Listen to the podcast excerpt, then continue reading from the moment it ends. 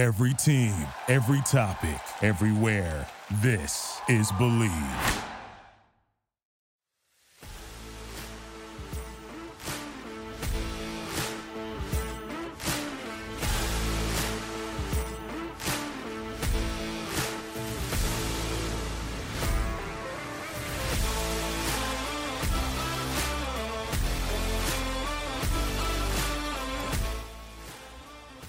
Welcome back, everybody, to another episode of the Bleav in Florida Gators. I'm your host, Zach Goodall. You can find me on Twitter at Zach underscore Goodall, as well as my co host, Brandon Carroll. You can find him at It's Be Carroll. And, folks, we have been teasing at it for a couple of episodes, um, and we finally got it all figured out. We have our third co host in the mix here. He is someone that is certainly special to Florida Gators football, and we are stoked, ecstatic to have him here. Dominique Easley. Dominic, say thank, what's up to the people, man. Thanks for joining us. Hey, hey, what's up, everybody? Now, thank you guys for allowing me to continue a part of this great venture, man. I'm excited. I'm excited to get back into Florida. I'm excited to talk about each other. And that we're going to be doing quite a bit today as we get ready for, you know it, the biggest game of the year, especially um, this year with the way things have kind of unfolded. Florida versus Georgia this Saturday. Uh, before we move into that, I'll throw it over to Brandon as well. Brandon, uh, how are you doing this fine, fine Thursday? I'm doing well. I'm excited to have uh, Dominique here along with us. I think it's going to be a very fun adventure, like he said. It's a you know going to be some fun stories, some fun times, and just breaking down Florida football from a different perspective of someone that used to play for the program. So excited to have him along and try to continue what we have rolling here at Bleav in Florida Gators. And we are certainly going to be getting into the perspectives that Dominic can provide. That's how we're going to start this episode, actually, looking back on Florida, Georgia through his lens before we get into what is uh what is going to be an interesting game. Um, we I, I'll throw a word to our sponsors real quick over at Bet Online. They currently have the spread for this game at 22.5 points in Georgia's favor. It is the biggest spread in available data since, I believe, 1995. Just unlike anything we've seen from this rivalry in a long time. Uh, Bet Online also wants you to know that basketball is back, and Bet Online remains your number one source for all of your sports betting needs this season. You'll always find the latest odds, team matchup info, player news, and game trends at Bet Online. And as your continued source for all sports wagering information, BetOnline features live betting, free contests, and giveaways all season long. They're always the fastest and easiest way to bet on all of your favorite sports and events, whether that's the NFL, NBA, NHL, MMA, tennis, boxing, golf, and of course, college football. Head to betonline.ag to join and receive your 50% welcome bonus with your first deposit. Make sure to use our promo code BLEAV, that's B L E A V, to receive your reward. Bet online, where the game starts. Please gamble responsibly. Dominic, let's get into this. I want to know your favorite memory from this from this game, and, and, I know it gets heated. I know that there um, there can be a lot, even in in losses. I would assume that there are things that stand out about this rivalry more than other games. Yeah, it definitely it it was a surprise to me my first time um, being a part of it. My first, my rookie, my freshman year, um, we won. That's when I don't know if you guys remember. This is 2011. That's when Will Hill had took back the, the interception, um, and we all like went crazy because we was definitely supposed to lose that game.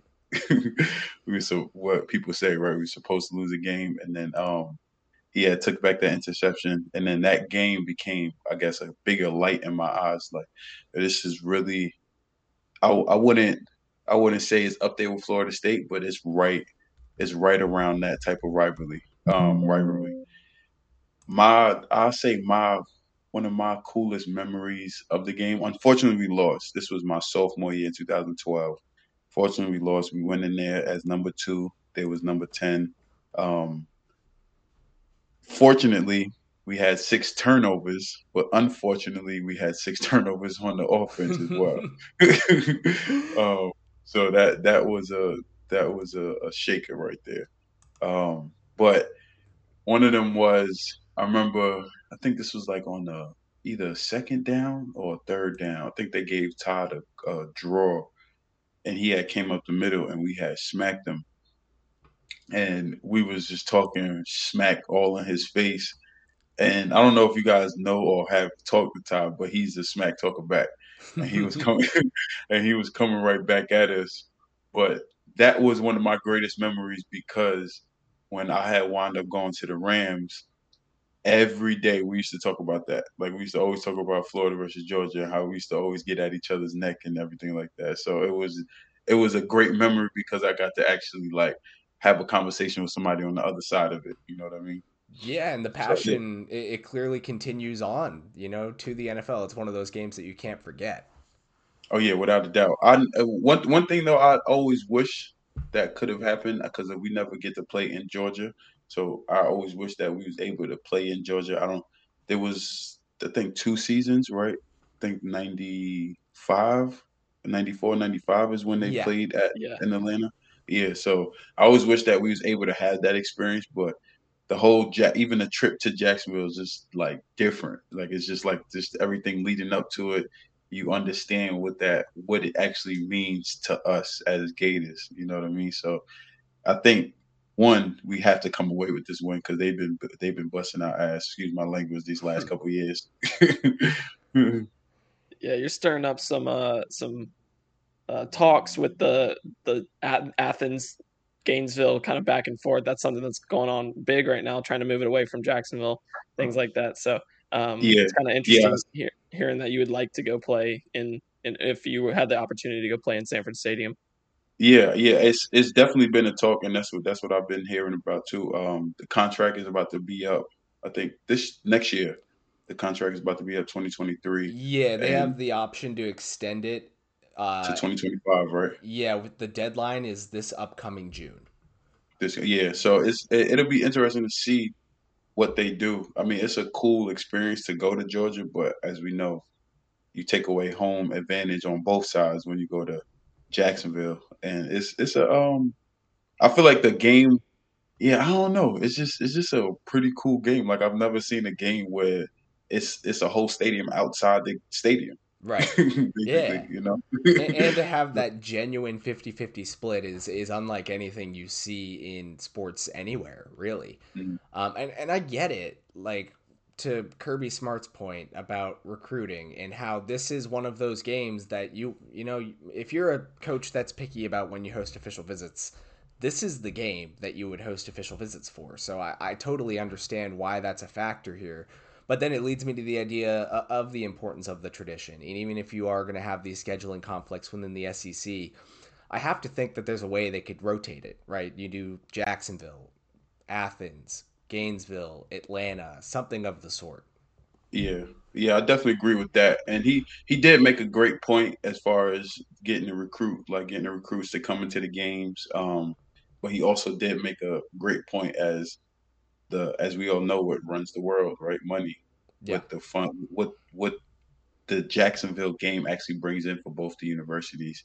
So it's it's a you got to see gotta weigh out the options, you know. But it'll be like you said, it'll be cool to have some type of alternate schedule to where, like you said, Jacksonville, Athens, Gainesville, Jacksonville, Athens, Gainesville. So it'll be. I'm I'm interested to see.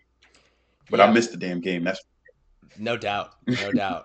Well, it's going to be interesting to see this weekend too, where it will be in Jacksonville, and as we alluded to earlier, twenty-two point five point spread unlike Ridiculous. anything we've seen in a long time. And I've been I said this on a pod the other night. Um, not written my prediction yet, but I'm almost extremely confident that Florida covers. I don't really know why. I don't like to base my prediction based off of past results in the same game.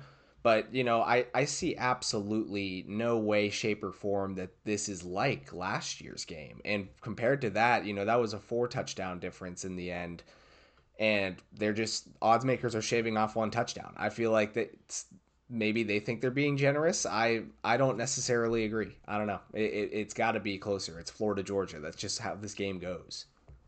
Yeah, I agree with you on that. If for me, it's just like the Patriots and the Jets, right? No matter what their schedule will look like, that will be a tough game mm. at all times. And for Florida, Georgia, it has always been a tough game. They're all going to play one where we're taking away home field advantage. Two, it's just a passionate game. That's like the Florida Florida versus Florida State game.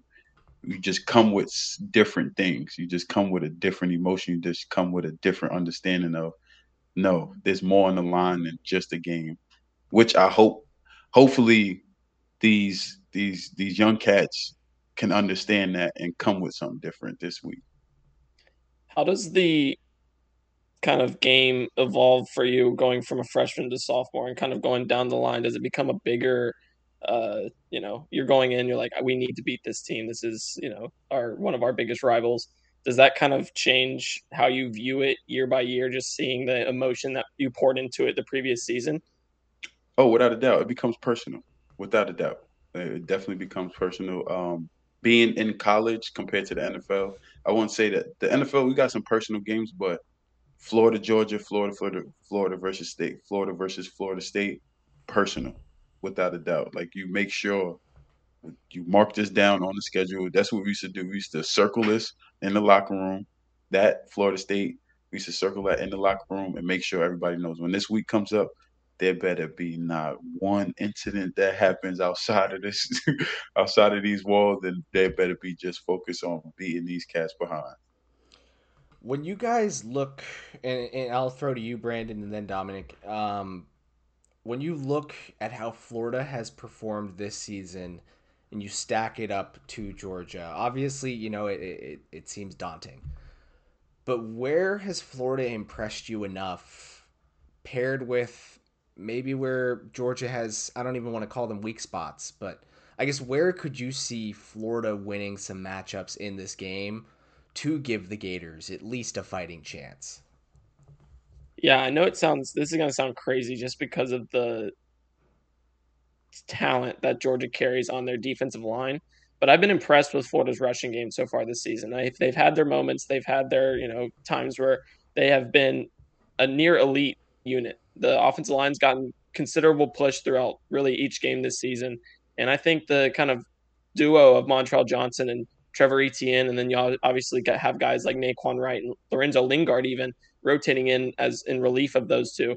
Um, there, it's just a lot that goes into kind of beating Georgia. And one of the things we've seen consistently is the rushing leader is normally going to win the game. Obviously, you have the anomalies, but there is times where, or like for the most part, the rushing leader is going to be able to control the game as a whole. It's going to be able to come out victorious or at least keep it close against a talented team like Georgia. So I think mainly where I think Florida can win this game if, if they're able to kind of create some push in the rushing game and you know continue their uh, six yards per carry from the two dominant backs that have um, really led the way for this Florida offense this season when Anthony Richardson isn't doing something spectacular. Yeah, and I'll add to that too. It's it, it's a different animal, right? Obviously, Georgia is not the, the the defenses of Tennessee and Missouri and Kentucky do not compare to just the absurd amount of talent that's been added to this unit over the years by Kirby Smart. That being said, Tennessee, Missouri, and Kentucky are the next three teams, maybe not in that exact order, in the SEC in terms of rushing defense. Tennessee's actually been surprisingly close in terms of yardage allowed um, per game. Now, granted, offenses are trying to catch up usually, but all in all, they've been pretty consistently sound against the run. Florida's had no problem running the ball on these teams. Uh, Tennessee game, it, eh, it, eh, eh, they again they had to pass quite a bit. We saw Anthony do it, but they still were efficient running the ball. Uh, Missouri, it took a little bit of time to break through, but ultimately that's what won Florida the game. Is when Trevor Etienne and Montrell Johnson found their groove in the second half. I like to think that they can do it against Georgia. You know, two of the things that they succeed with the most is creating yardage after contact, forcing missed tackles. Um, and ultimately, that leads to a lot of efficiency. And even against great form tacklers, obviously very disciplined Georgia defenders, I have to think that these two players, considering how consistent they've been, will you know make their presence known, at least in some way, shape, or form, to be effective. Yeah, no, I definitely agree. Definitely agree with you guys. The one thing that separates us from the rest of the SEC is our consistency on the ground, right? Um, especially now we're bringing back Osiris. Uh, You know, he he's coming back this game, so hopefully he's a big spark that helps that O line um, really takes takes the game over. Uh, Georgia has a lot of talent on on that defensive line, but at the same time, I don't think they got the the stamina to really keep up, especially if Florida's smart enough to spread it out, spread them out, and make them run a little bit. That's the one thing that I remember playing you got to catch that sec. You got to catch that second win. Whoever's the first to catch that second win is going to be able to control a game. And once you start controlling the game, just don't allow big plays. Take it real smart. Take it real smart. Take it simple. Keep it on the ground. Use um, AR's feet. Use him a lot, um, and really just pound, pound, pound, pound. Like we said, usually whoever wins that rushing game comes out on top in this game. You mentioned. Yeah, I think. Oh, go ahead, Brandon.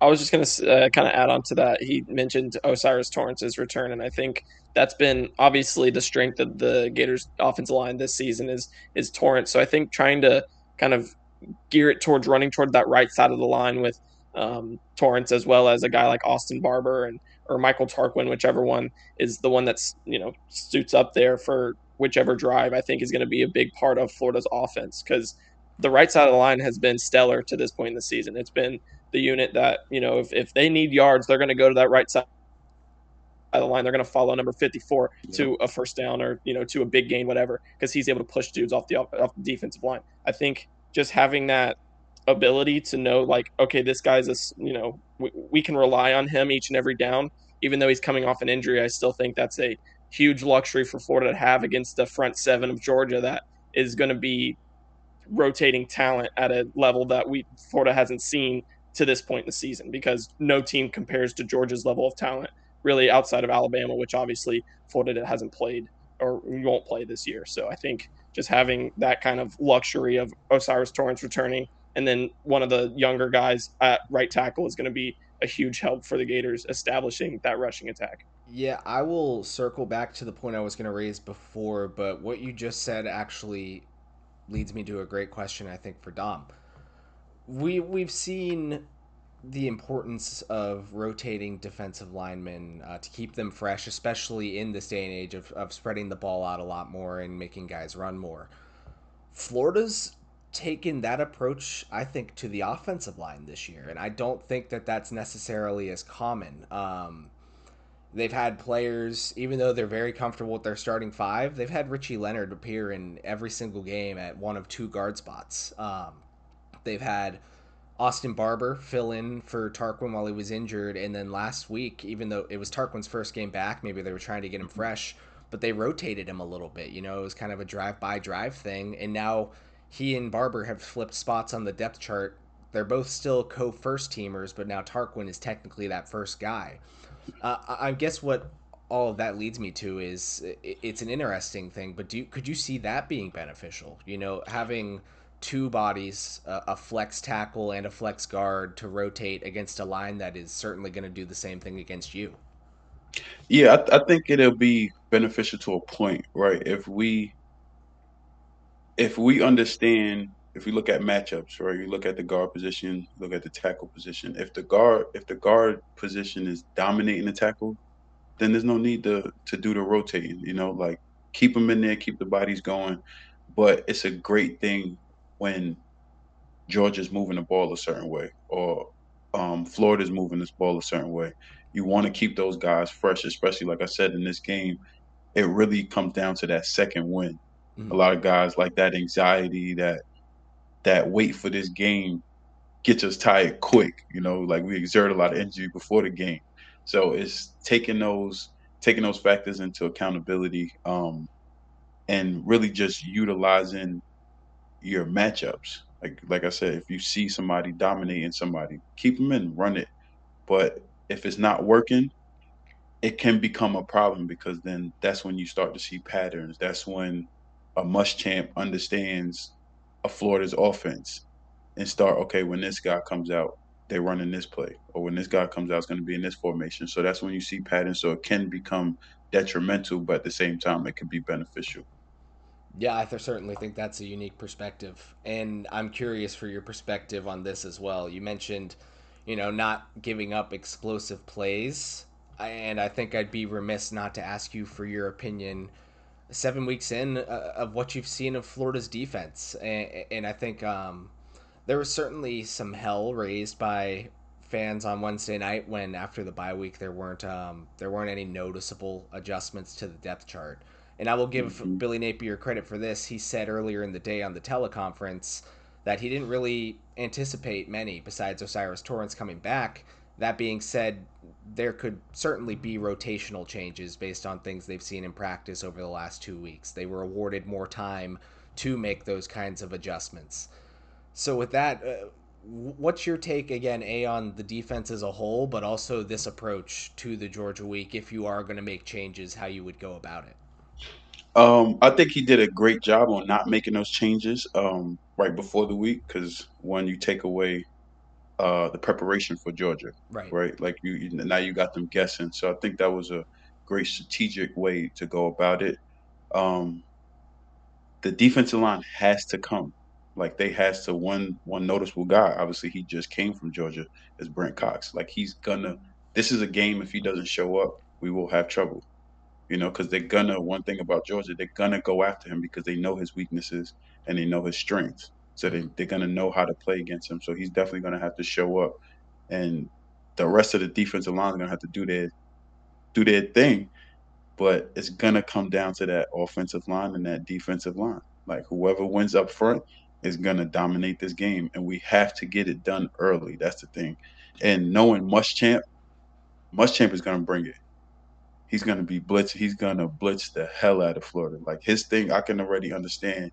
And we all see it, right? When Anthony Richardson, when he gets a little fragile or fragile, yeah, flustered, he makes mistakes. Yeah, flustered. Yeah. He makes mistakes. You know what I mean? Um, so he, I know that's going to be one thing that Muschamp is going to try to start at the early at the early part of this game. Um, so we just got to really like that O line is going to have to really pick up, and that D line we're going to have to bring that same pressure. Yeah, for sure. Games are won in the trenches. It starts in the trenches. I think mm-hmm. you know that better than anybody as someone that's played in the trenches. But I think I was kind of curious, just kind of having played under Muschamp and now him being on the opposite sideline. You mentioned how he's going to try to send pressure after AR, who's struggled when he's kind of been in the face of uh, various tests this season against you know Kentucky, even USF at points. But what does Muschamp do that you think AR could kind of take advantage of if there's anything? Uh, really, them drop down safeties. When Muschamp dropped them safeties down, take it over top, and that's one thing I feel like we've been really successful with is those those long bombs and making those explosive plays. So I think coming out the gate, we need to match their intensity. So Muschamp brings it, we throw it over top and start this game out in a great way, you know. And I just that just takes me back to the Alabama game in 2011 we knew they was coming with their whole defense. They had Hightower. they had all them great, great guys, right? We knew they was coming. First play of our game was a bomb straight to the touchdown, straight to the end zone by Debose. So it's just like matching that intensity, understanding what this game's going to be like, and trying to take over the the game from the start. Yeah, and that's interesting too because that play that they've run, um, I think we've seen it on three opening drives this year, and two of them were successful. Each of them were to Justin Shorter, and he is going to be going up against defensive backs he is much taller than, assuming that Georgia's exactly. starting corners remain the same. They've also added variations to it. There's, you know, an outside release to get outside the numbers. There's a there's a post option to it. It's it really could be matchup based on what he and Anthony see as well, and and clearly teams have had the opportunities to prepare for it on the opening drive, and yet Florida's only been successful with the play. So I'd like to see that too. Um, I think high low concepts, even if you're just going towards half the field and letting Anthony roll out where he's comfortable. Uh, to the same point with those drop down safeties, you you can pull one down maybe with a mesh concept and, and get Anthony to find someone sitting in his zone in the inter- intermediate levels and, and you do want to get that started early, not only to match Georgia's intensity, but you want to get him into a very quick rhythm. I think we noticeably, and, and granted, nerves were a huge factor for him last year, but we saw him not really get into a rhythm to start the Georgia game last year. and ultimately once one bad thing happened things started to fall apart and and, and to and to anthony's credit I, I don't necessarily see him faltering like that this year you know if he throws a pick i don't necessarily think the game is over like it was last year i think he's shown enough resiliency through his starts this year to to start to be able to bounce back from those kind of plays Agree. And just to put that out there, he has something to play for this year. As we know, what happened last year, he got benched, right? Right. So he has he has something to play for this year, and I think he's going to understand that. And starting the game out with those uh, deep threats is only going to open up the running game. You know, so he's he's going to have to he's going to have to play forward. Like he's gonna. Yeah, I think one thing that is kind of interesting with you know Florida that may not be in their favor um, is the fact that he's done so well uh, in play action this year. So playing off the running game, which is like I said earlier, has been kind of the uh, anchor to this offense, is having that play action. You know, a lot of moving pockets, things like that. But with the pressure that Georgia brings, is there going to be you know enough time for him to really let those routes develop downfield as they attempt to run and play action? That's a question mark going into this game. So it's just kind of little things like that that can you know there's there's his successes that you know you want to try to highlight as a play caller, but then you also have to tailor it to the pressure that you said Georgia will bring. So do you see kind of a uh, drop off in the amount of play action Florida runs, or do you think Billy Napier kind of sticks with the uh, game plan he's kind of operated all season long, letting that running game open up the pass game. Listen, B, you hit it right on the head. when you said that that play action has to stop. It's not going to work this game. Like they're gonna, like you said, he's not going to have enough time. Muschamp is going to understand that, and that's one of his favorites. Run the play action. I dare you. I dare you. So we're gonna definitely gonna have to get up out of that. Um, so I agree. I definitely agree with you. I don't. I don't see Billy Napier sticking with the play action. If he does, I say a couple of trick plays. You know, that's a couple of flea flickers and stuff like that. But outside of that, we need to get away from that. Keep it simple. Keep, like they said, keep it simple, stupid. I think here soon we'll want to wrap up with some predictions. But first, I want to get your feeling for flipping it over to the other side. I think the long awaited um, evolution of the Georgia offense has come this year. You know, hiring Todd Monken a couple of years ago and seeing what he did at other schools, uh, obviously in his extensive time in the pros, kind of a, a spread it out pass happier guy. People were wondering how it would mesh with Georgia. Obviously, they continued to run the ball with Zamir White and James Cook to great success. It won them a national championship last year. They had their two main guys, and the passing game was almost a compliment. And I think this year it's finally shifted. They they've got four rushers within like 15 to 20 attempts of each other, so there's no, you know, standout Zamir to Todd Gurley to Nick Chubb to anyone like that. And Stetson Bennett is playing the most efficient football of his career so far. Uh, so when you look at this and, and, we look on where Florida has done things well defensively, where they haven't done things well defensively, what stands out to you about the Georgia offense, and where do you see potential for Florida to limit it now that it's different, I guess, than the Georgia offenses we've seen in the past? Uh, Dom, if you'd like to start. Yeah, uh, I mean, I, I, definitely agree. Georgia doesn't have a consistent runner, right? Um, I, I believe that we're going to be able to take advantage of that, and obviously, their their wide receivers, their threats, but I don't I don't I don't see. I feel like it comes. It's gonna come down to the big plays. I don't see a, particular person being able to take over this game. Um, I don't see. I don't see Georgia having those multiple explosion of plays. You know what I mean? Um, I think for me, I'm gonna go ahead and put it out there. I'm thinking we're gonna have a 17-20 game. If it's not going to be a 17, if it's not going to be a 17-20, I think it's going to either be a 40-17, I mean 40-14 kind of game or a 17-20 game. It's going to come down to I think it's going to come down to a field goal. I agree with you that if it's not a landslide for Georgia, it's going to be much closer than people think. Um, and I'm definitely curious to see what they can do to make sure they prevent those explosive plays because those have been issues throughout the year. And while that offense is so re- well recruited, uh, I I agree in the sense that I don't think there's a ton of necessary like takeover players aside from the obvious Brock Bowers.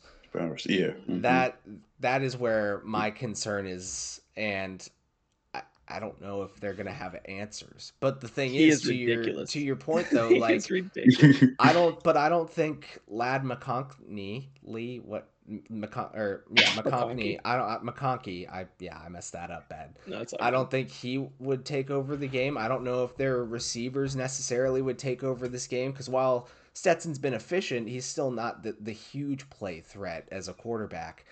But ultimately, it, it goes through Bowers. So I guess my question there is how would you, if you were operating this Florida defense, try to take him away without opening up too much else? Hit him off the line. When they spread him out, make sure you, you're going to have to be aggressive with him. I don't think he's an aggressive kind of player. Mm-hmm. Great, great talent, as we can see, right? His numbers speak for itself. Um, but as far as getting him off his game, gonna have to hit him in his mouth.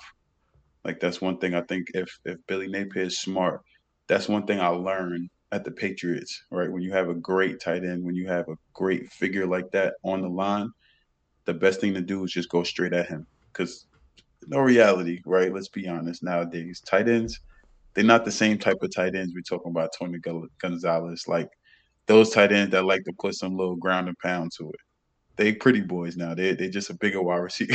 Yeah. They're just a bigger wide receiver. So it's I think that's something that if we're smart using those stand up DNs, hitting them every single play, don't give them a break. You don't give him a break, I guarantee you he will not be there to, to show up for this game. Brandon, I think it's time. Uh, we know Dom's prediction now. I still don't even really have a score prediction, truth be told. I'm going to do something similar, I guess. But what are you thinking in terms of outcome here? What, what are we looking at? It's such a difficult thing to predict this game. um, like, I, I agree with y'all in that Florida has a great opportunity to cover. And if it's not a blowout, it's going to be relatively close. I don't. I don't want to say a field goal just because I, I, if it is a field goal, I feel like it's a late cover or like a late, you know, Florida scores to push within a field goal, and then they just kind of stall and, and, everything like that happens. But overall, I do think that Florida plays in a in a way against this divisional rival, this you know border state borderline rival, to remain in the contest with, you know, un, where people don't necessarily think that's going to happen. Um, and I think the biggest thing is just Florida or Georgia having Tennessee next weekend because Tennessee has been daunting for everyone this season. And you know, it's never you never look over the Florida Georgia game, but if there was an opportunity to, I think this is a game that Georgia would look over this season just because of who stands in front of Florida. So overall, I think Florida finds some success offensively. I think Anthony Richardson has a good day. Um, not necessarily a turnover free day because, like uh, Dominique said, Georgia's going to give them uh, give them a few looks, some pressures, and they're he's you know going to have some short windows to make make throws, and I think that could lead to an interception or two. But I think Florida sticks around long enough to you know kind of have a chance in the fourth quarter. Uh, I'm going to put it at 31 to 20, Georgia. Ooh, I like that. I like that. And just to take my words, we will have a defensive touchdown in this game. All right. Rock. Rock. I think that would make a lot of people happy, regardless mm-hmm. of the result. Any yep. Eh, like flashes, uh, like Jaydon Hill, right? A couple weeks ago, people still had their issues with the defense, but they looked at him as like, "Hey, we have a defensive spark here," and that was missing in years past. We've seen that in several games this year. You know, some big plays and big moments that are necessary, and that would certainly be necessary in this game. I was talking to someone last night, and they said they get the feeling that Florida may cover, but just ever so close and that Georgia's going to score 40 points. I don't see Georgia scoring 40 points in this game. I don't see either team scoring four. I don't necessarily I don't see Florida going over 30. I don't see Georgia hitting 40. I like I said earlier believe it will be closer to a two touchdown game, so preemptively I'm going to say something along the lines of 34 to 21, but don't hold me to it. I might change that by tomorrow when I officially post my prediction over on allgators.com. No, I'm definitely excited. I'm definitely excited to see. I think I I think once we allow the momentum to be on our side and um putting this in the air, we will take over that momentum when we get that strip sack fumble touchdown. Speak it into existence, man. Yes, has to. has to. well, I think that will just about wrap it up, unless you guys have any parting notes um, on this game. Um, obviously, the the importance of it, um, it, you know, it can't really be spoken any greater at this point. But if you guys have anything, uh, speak now or forever hold your peace. I was just gonna say I thought it was funny when you were talking about how Georgia won't score forty. I could just see the pain uh, on Dominique's face as a defender, thinking that that could be a possibility. Uh, just shaking his head. No, that can't happen. yeah, no, we can't. We can't let that happen. We cannot let that happen. I got why they were saying it because they obviously have a ton of respect for Georgia, and that's where they've been at this whole season. They they've been in that forty point range. You know what I mean? So they, I see the expectation, but when you understand the severity of this game, you will understand that this is not happening. No, I completely agree. Well, in that case, Dominique, we are thrilled again to have you as a member of this show going forward. Thank you for joining us on obviously what's a what's a monumental week here, uh, and we're looking forward to having you back on again. Uh, give everyone you know a little plug as to where they can find uh, you to interact with you, find the pod from your page, stuff like that. Uh, yeah, you can find me on social media. Uh, my my Instagram is at easy91. Uh, Twitter is Dominique Easley. Um, you can find you'll find the posting of the podcast there as well. So go on and check it out, and just know that at the end of the day, it's all Go Gators. And Brandon, let's uh, let's get it from you as well. I know we've got a lot of uh, written work we're doing too in the days leading up. So if there's anything you want to plug, now's the time. Yeah, absolutely. Obviously, a uh, big commitment um, coming up. Uh, Nate, or hey, whoa, whoa, whoa! Don't put it like that. What? You can't. That sounds like you're guaranteeing a commitment. No, B- no. I'm just saying there's a commitment going on today. Big potential that's gonna happen. commitment. Big no. potential that's gonna put it in the air. That's what that's what I like, B. Put All it right, in the put air. It in B. the air. hey, you, you I just see, meant there's a there's a commitment that is happening with Florida in it tonight and that is something that's going to be big for you know people to watch. So I think just having that rolling into the Georgia weekend, if that is something that happens, is going to be you know exciting for Florida fans to at least watch, even if it doesn't end up happening. But I think that uh, you can check out our work at allgators.com and also follow me on Twitter at itsbcarroll. For what it's worth, I do like Florida's odds to land Cormani McClain. I just see the heat some recruit, uh, recruiting reporters get for crystal balls and things of the like. So I'm just trying to protect you. I feel you. I feel you. that being said, tune in with us next week. We'll be recapping this game. If Cormani McClain's a Gator, we sure as hell will be talking about it. Uh, that would be monumental. Uh, and with that, I'm Zach Goodall. This episode was brought to you by Bet Online, and we will catch you guys next time.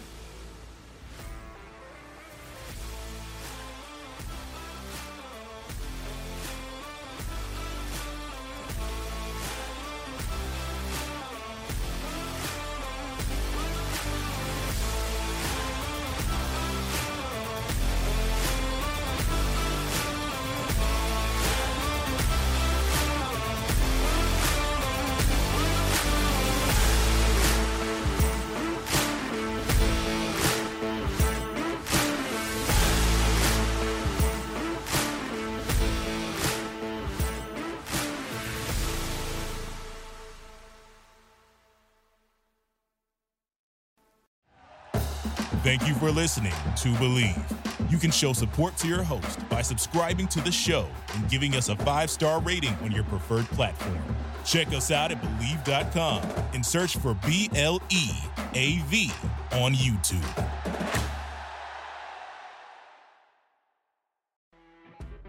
You know, when you're listening to a true crime story that has an unbelievable plot twist that makes you stop in your tracks?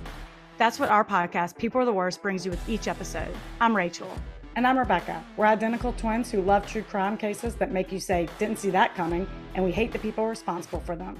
Listen to People Are the Worst now on Apple, Spotify, or wherever you get your podcasts.